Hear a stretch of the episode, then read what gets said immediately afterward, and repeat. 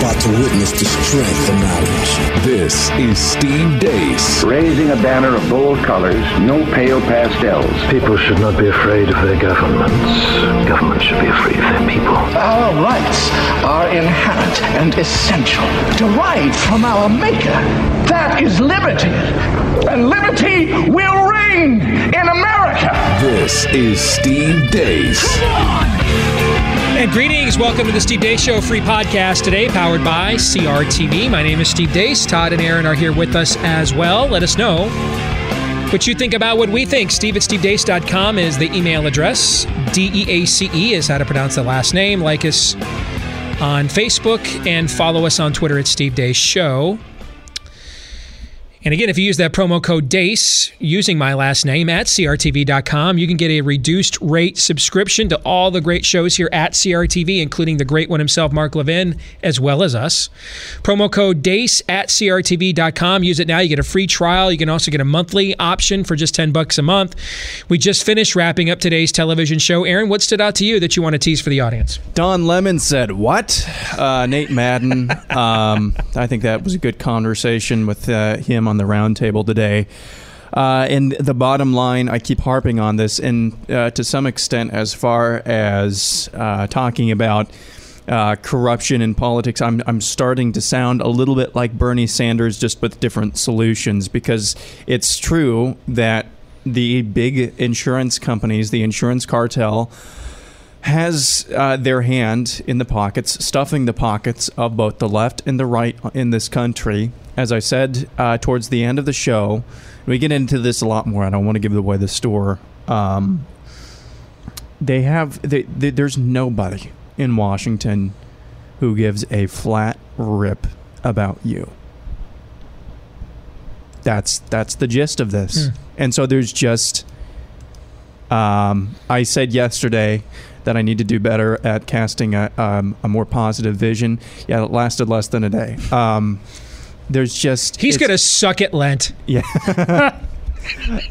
this um, it's there's it's it's impossible to talk about these things and see any glimmer of hope legislatively.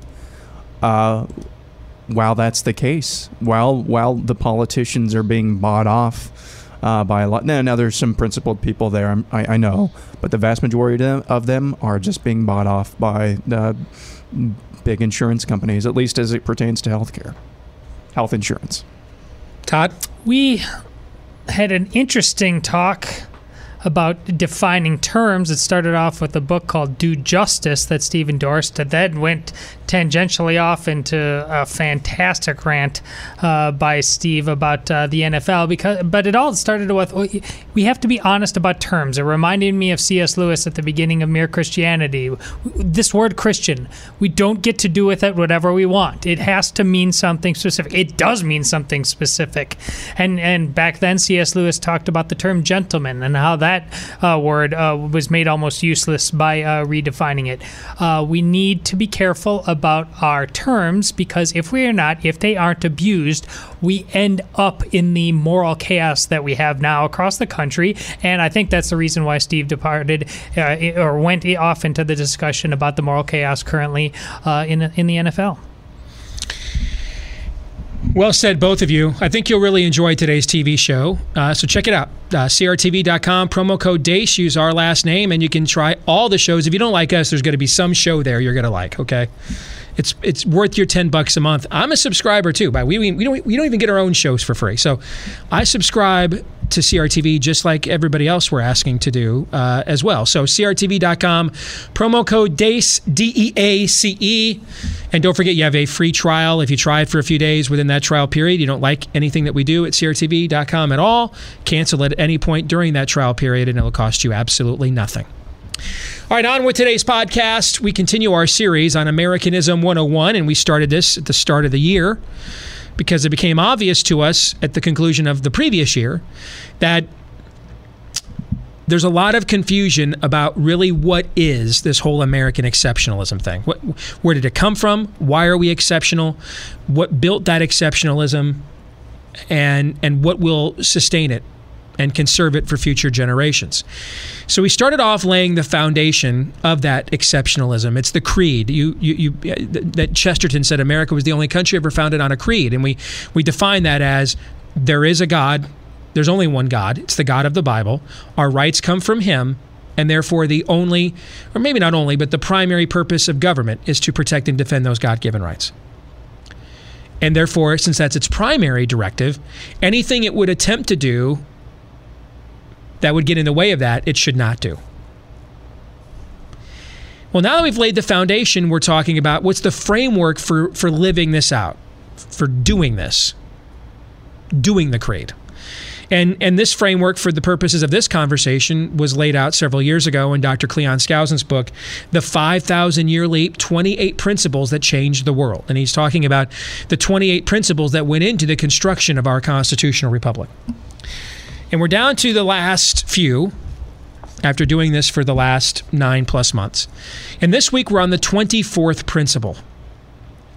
And, and Dr. Skousen's 24th principle is this a free people will not survive unless they are strong. A free people will not survive unless they are strong. We probably have to define strength, right? What is strength? What kind of strength do you think Dr. Skousen's talking about, Todd? Uh, well, I hearken back to uh, Benjamin Franklin a republic if you can keep it. And ultimately, even he uh, knew that there is a moral component uh, to that. A man whose own individual life uh, was broken, but in the hardest of times in the constitutional conventions called for prayer, called for divine providence uh, to intervene. I think strength means what was clearly uh, meant in the uh, the the, the declaration, uh, the laws of nature, and nature's God, the only plumb line that matters at all. It's not strength isn't an emotion. I think that would be easy to fall into that, or to cast, or to somehow cast it in almost cartoonish ways. No, the, the, what strength was was known long before America ever existed, and we'll still know it, and we'll know it in a very, very harsh lesson if we watch America cease to exist. Aaron, what do you think it means? Yeah, strength is a recognition of your own of your own weaknesses, and then the knowledge uh, of where to go uh, to find your true strength. Uh, in other words, uh, I would say that, that that true strength is relying upon uh, the most, uh, the, the strongest being in the universe. That's that's what I would say is is true strength. Hmm. Here's how Dr. Skousen defined it in this chapter. He says, A free people in a civilized society always tend toward prosperity. In the case of the United States, the trend has been toward a superabundant prosperity. Only as the federal government has usurped authority and intermeddled with the free market economy has this surge of prosperity and high production of goods and services been inhibited. But prosperity in the midst of thriving industry, fruitful farms, beautiful cities, and flourishing commerce always attracts the greedy aspirations of predatory nations. Singly, these covetous predators may not pose a threat, but federated together, they may present a specter of total desolation to a free and prosperous people. Before the nation's inhabitants are aware, their apocalypse of destruction is upon them. It was this philosophy of the founders that the kind hand of providence had been everywhere present in allowing the United States to come forth as the first free people in modern times. They further felt that they would forever be blessed with freedom and prosperity if, if, so this whole God bless America thing wasn't a slogan. When, when, when we're saying, this is theology, by the way, right? When, when, a, when a, a human enterprise invokes providence, providence is another word for what? The hand of God, the will of God when when a human enterprise invokes the will of God by saying, "We will do blank in order to incur from you blank. In theology, we call that a covenant. That's covenantal language. You see covenants throughout the scriptures. Another word for covenant is testament. Yes. So, what would be examples of covenant? God covenanted with Noah that he would not destroy the earth by flood ever again. God covenanted with Adam if go forth, multiply, subdue the earth, you have dominion over it, just obey my law. God covenanted with the Israelites worship me, and I will give you and defend and protect your land. See these covenants throughout the scriptures. Now, we're not arguing here that this American covenant is on par with that because it's not. That's not what we're arguing. What we're saying is that the founders intentionally attended, intended to emulate that. They both attended to intended to acknowledge and identify the hand of providence and invoke it at the same time. To say, if we do the following, the God who gives us our rights, we believe, will maintain forever our freedom and prosperity if we do blank. Now, what's the other half of this sentence here? They further felt that they would forever be blessed by their Creator via providence with freedom and prosperity if they did what? They remained a virtuous and adequately armed nation. Notice the order of words there. A virtuous first and adequately armed nation. Is it enough to just be a virtuous nation but not be adequately armed? Guess what's likely to happen? You're going to get conquered. People will get jealous of the. This is what he's talking about. Eventually, other nations will get jealous of the fruits of your of your virtue, the freedom and prosperity you have. And like, you know, I want to get me a piece of that action. And since you're not armed, guess what we're going to do? We're just going to walk, kind of walk in and just take it from you if you don't mind. On the other hand, is it good to just be an a, an armed nation and have no virtue? Clearly not. Clearly not. Because if you have no virtue restraining an armed people, they will eventually turn their arms on one another.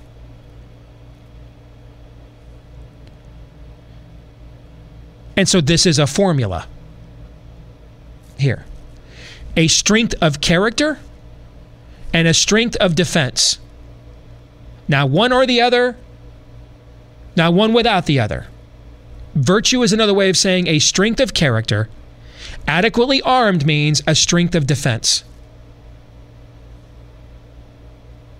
And that if you have those things, if a people has the character to do and live in a way that God has called them to do and live, and then they have the means by which to keep those who would seek to bring idolatrous or pagan or um, ungodly ideals and ideologies into the country. You have the means by which to keep them out. Then God would look at one, you're governing your own life. Two, you're willing to, to protect what you're what you're, you're willing to protect your own life and the lives of others living in virtue from the unvirtuous. That God would then look at your preemptive actions to show him you're trying to incur his favor and that he would act by maintaining your freedom and prosperity. Which means, by the way, we want to re- we want to do a little reverse engineering here. If the formula is God will grant us freedom and prosperity if we remain virtuous and armed, it means we have this backwards. We act as if we can make ourselves free and prosperous. Most of our political debates are about what? Now, right now, they're about cultural issues, okay, because of what's going on with the NFL.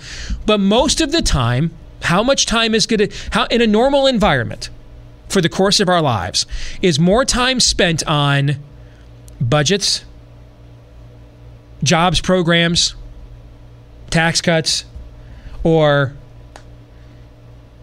murder rates in inner cities, human trafficking, infanticide? What do we spend more time on? Normal government is the former. Yes, it's all widgets. As if this is a mathematical formula. If we find the right top marginal tax rate, there's a certain number of economic growth, and if we hit it, everything that's a panacea. The 10 year plan. Oh, Both yes. sides always have them. Yes. 10 years? Yes. That and of course, looking at it that way is one way that we acknowledge or don't acknowledge the truth of our own nature, that it's sinful, that it's fallen. And that until that is addressed up front, this is why we have to have a virtuous people. The first sign of being virtuous is to admit you are not. the first sign of virtue is to admit I'm not virtuous. That's why I need a creator to tell me what's right and what's wrong. And I need to, that's why the Bible says the fear of the Lord is the beginning of what? Wisdom. Wisdom. That's why when your mama said, wait until your dad gets home, you would wise up real quick.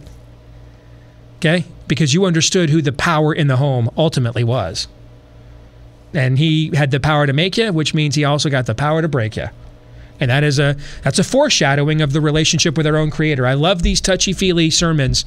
Well, let me let me really tell you what, what the word fear means. I'll tell you what it means. You know what it means? You think it, wait for it? Is it spelled F E A? Yeah, it means fear. Same Uh, thing. That's, Oh. that's what it means. Yeah, it means uh, do not waste. Your just as your earthly daddy is toiling the soil for you to have clothes on your back and food on your table.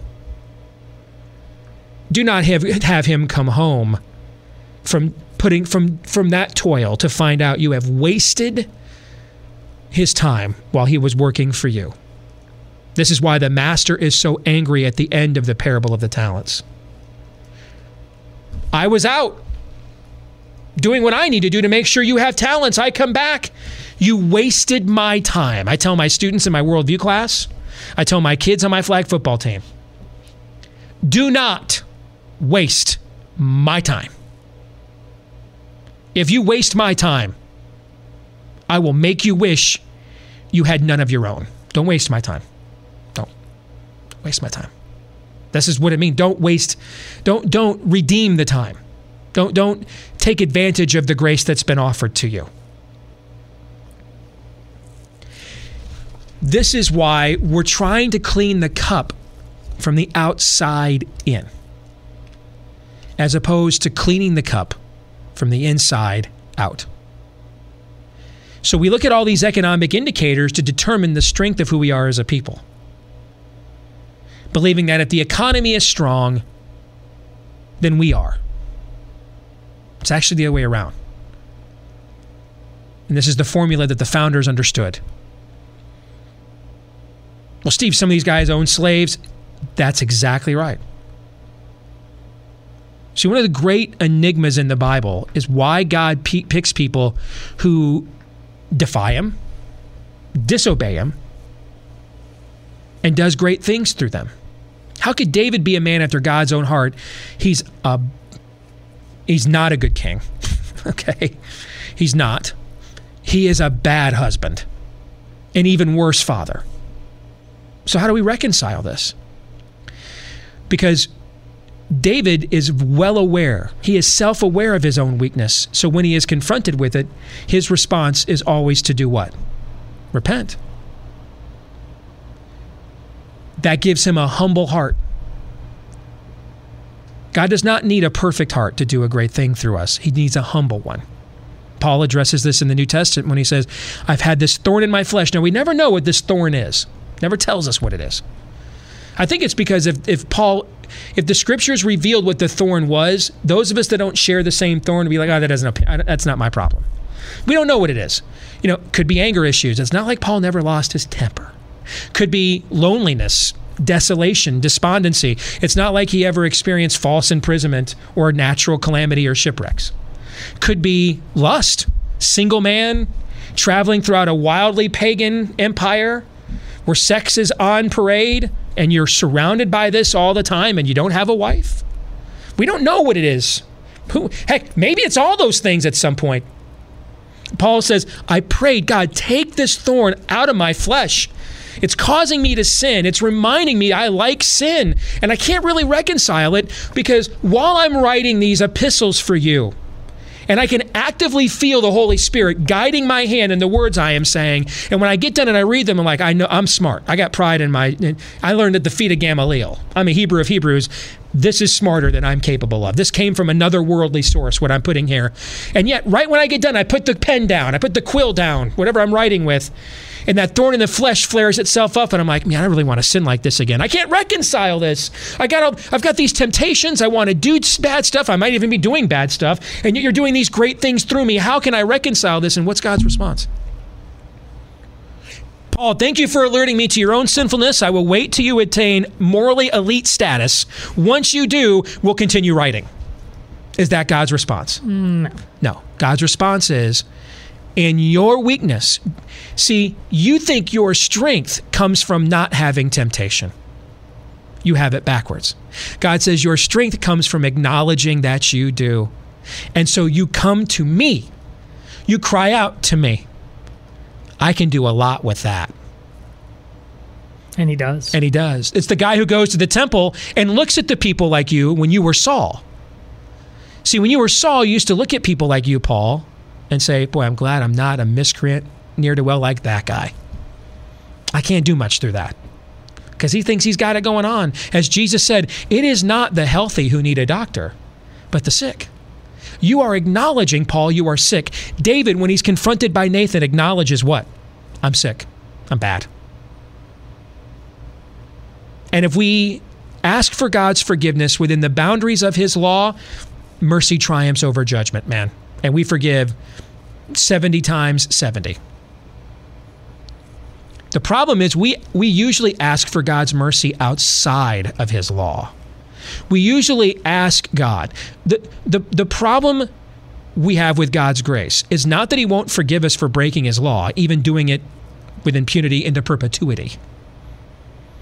It's that we ask for God to change his law so we don't have to admit we're sinners anymore. That's the issue. Yes, this is another famous C.S. Lewis thing where he talks about if you know if you start off just one percent off, if you're talking about in the center of a circle, well, you, you keep going in that direction. You're Yes. going to be way off. And the NCS C.S. Lewis says you don't get to say I'm so sorry and keep going on the direction. You got to go back to the source. You must. It's a non-negotiable. Yes. that's the only way to get correct, and that's You're- what you're saying. The issue is not I struggle with same-sex attraction if that if that's who you are. And you know it. And you're willing to confront it and you're seeking help for it. Even if you act out wrongly, act on it poorly, is God pleased? No. But are you beyond his grace? Not one iota. he loves the one sheep. That's They'll right. Go get you. It's when you say, I, you know what? I've just decided I don't really want to struggle with this anymore. And you're going to change God, who you are, for me. Now you're spitting on his grace. Now you're saying, ye be like God. Cheap grace. What? You see my son over there? Yes, that was. No, I can't no. pay. You were bought at a high price, Paul writes. What was the high price? Another's life. No one can give you more than their own life. There is literally nothing another being on in the cosmos can give you more of than their own life, and that's what God gave you. And he, he didn't give this to you so that you would feel guilt and shame that you want to do things you know are bad. He did this to you, he did this for you because you feel guilt and shame for the things you want to do bad. The writer of Hebrews says that Jesus took up his cross, despising or scorning the shame. He did it because of your shame, not because he's ashamed of you. This is what we have backwards. Within the boundaries of God's law, the grace is limitless. But outside of the boundaries of God's law, there is no grace. And we don't get to determine those boundaries. He does. So you can you can pony up as many AR-15s as you want. If we if we are a non-virtuous people, all we're going to do is create Dodge City. Just, we're going to create the Old West, man. That's what we're going to do. And the horror saloon is right over there, and the drinking saloon's right over there. And you know, you ticked me off and said something about my mama, so we're drawing at noon. That That's what we used to do around here, right? That's how we used to roll. Sure. That's what it used to happen. That's a well armed people that aren't very virtuous. So they're crying out. What's the movie True Grit about? The woman is crying out for what? Justice. Well, how can there be no justice? All these people have guns. It takes more to have justice than just a well armed citizenry takes a virtuous one as well. Those two things have to go together. On the other hand, if you have all the virtue in the world and you're not willing to take your belt off and spank those who it's required of, eventually your virtue will only get you so far. And the unvirtuous will say, I see your virtue and I raise you a loaded gun. Bang, thank you. And I'll send you a Hallmark card. See on the flip side. I'll see you in hell. Got to have them both, guys. Got to have them both. Dad really meant it when he said, This is going to hurt you more than it's going to hurt me. When I used to spank my kids, I didn't have to do it very often. I made sure the offenses were egregious. I hated it. That's one of the reasons why I made the offenses egregious, because I hated having to do it. But you know what? I knew what would happen if I did not, or if I threatened it and didn't follow through. I knew what would happen later on. I knew. So I had to do my job in order for them to do theirs. And that's the same equation I think that Dr. Skousentot is talking about this So week. just to be clear, because in the last decade we've had a man in the White House who's thrown some gray area into this. We are supposed to cling to our God and our guns. Is this what you're saying to me? yes. Wow. Yeah. There's a reason the Marxist. See, the Marxist Marxist Obama knows our worldview better than most of us who uh, claim Yeah, to have it do. It. There's a reason he linked those two things together. He knows. The devil knows more scripture than almost any of us do. He knows it well. The devil had the hubris to go to the word of God made flesh and quote his own word to him. Okay? Barack Obama, the likes of him have been trying to win this argument with history their entire lives. They are better versed in, we, in what we are than most of us are. There's a reason why he didn't just say, uh, you know, you, you rednecks. Why, why did he go with bitterly clinging to these two, what two devices, what two mechanisms? Your guns and your Bible. Because one teaches you how to be virtuous, and the other one allows you to remain so. That's why. What's the first two things any totalitarian regime throws out of the country when they take over? What are they? Guns and Bibles. And, and, and it just depends on the order, but they go every time. Every time. Every time they go. Every time. Why? Because one teaches you how to be virtuous and the other one allows you to remain so. That's why. And the one that teaches you how to be virtuous says that your God is God and not government. And God is not a respecter of persons. Therefore, the people in government have to bow the knee to God every bit as much as those they are governing do. Most of the time, and most totalitarian regimes want to bow the knee to nobody. They want you to bow the knee to them. Barack Obama knew exactly what he was saying when he linked those two things together. This wasn't just a pejorative, it wasn't just slang. He understands. He is a student of history. He understands what is standing in the way of the progressive utopia is your ability to resist with your soul and your character through the through the discipling and the encouraging and the inspiration of God's inspired word and then the ability for you to do so with your own hand if it comes to that. And that's why in every totalitarian regime the first two things that go it's just a matter of the order the word of God and your ability to defend yourself every single time.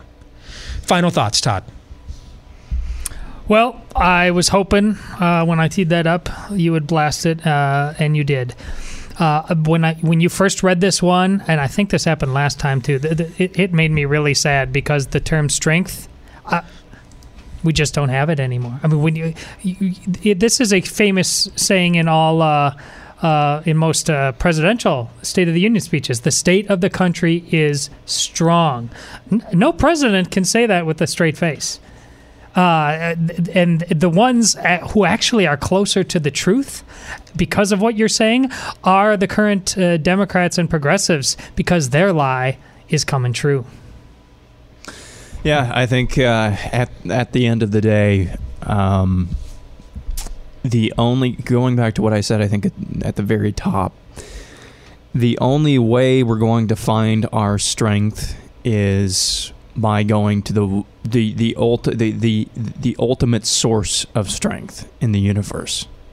Because it's not it's not our own it, this this whole conversation we're not talking about our own strength. We're talking about uh, the the strength the the motivation if you will for why we do what we do why we make decisions the way we do why we believe what we believe. And the only place that that comes from is uh, God that's that's really what we're talking about here. And so, as it seems, uh, these conversations come down to every single week.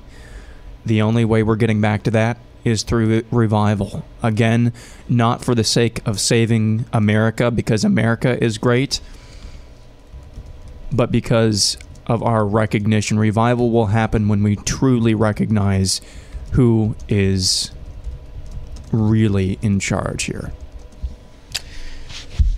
Well said, both of you. That'll do it for today's free podcast. Don't forget promo code DEACE if you want to check out today's TV show at crtv.com. That's D E A C E, promo code DEACE.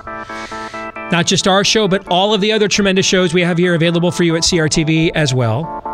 Until tomorrow, John 317.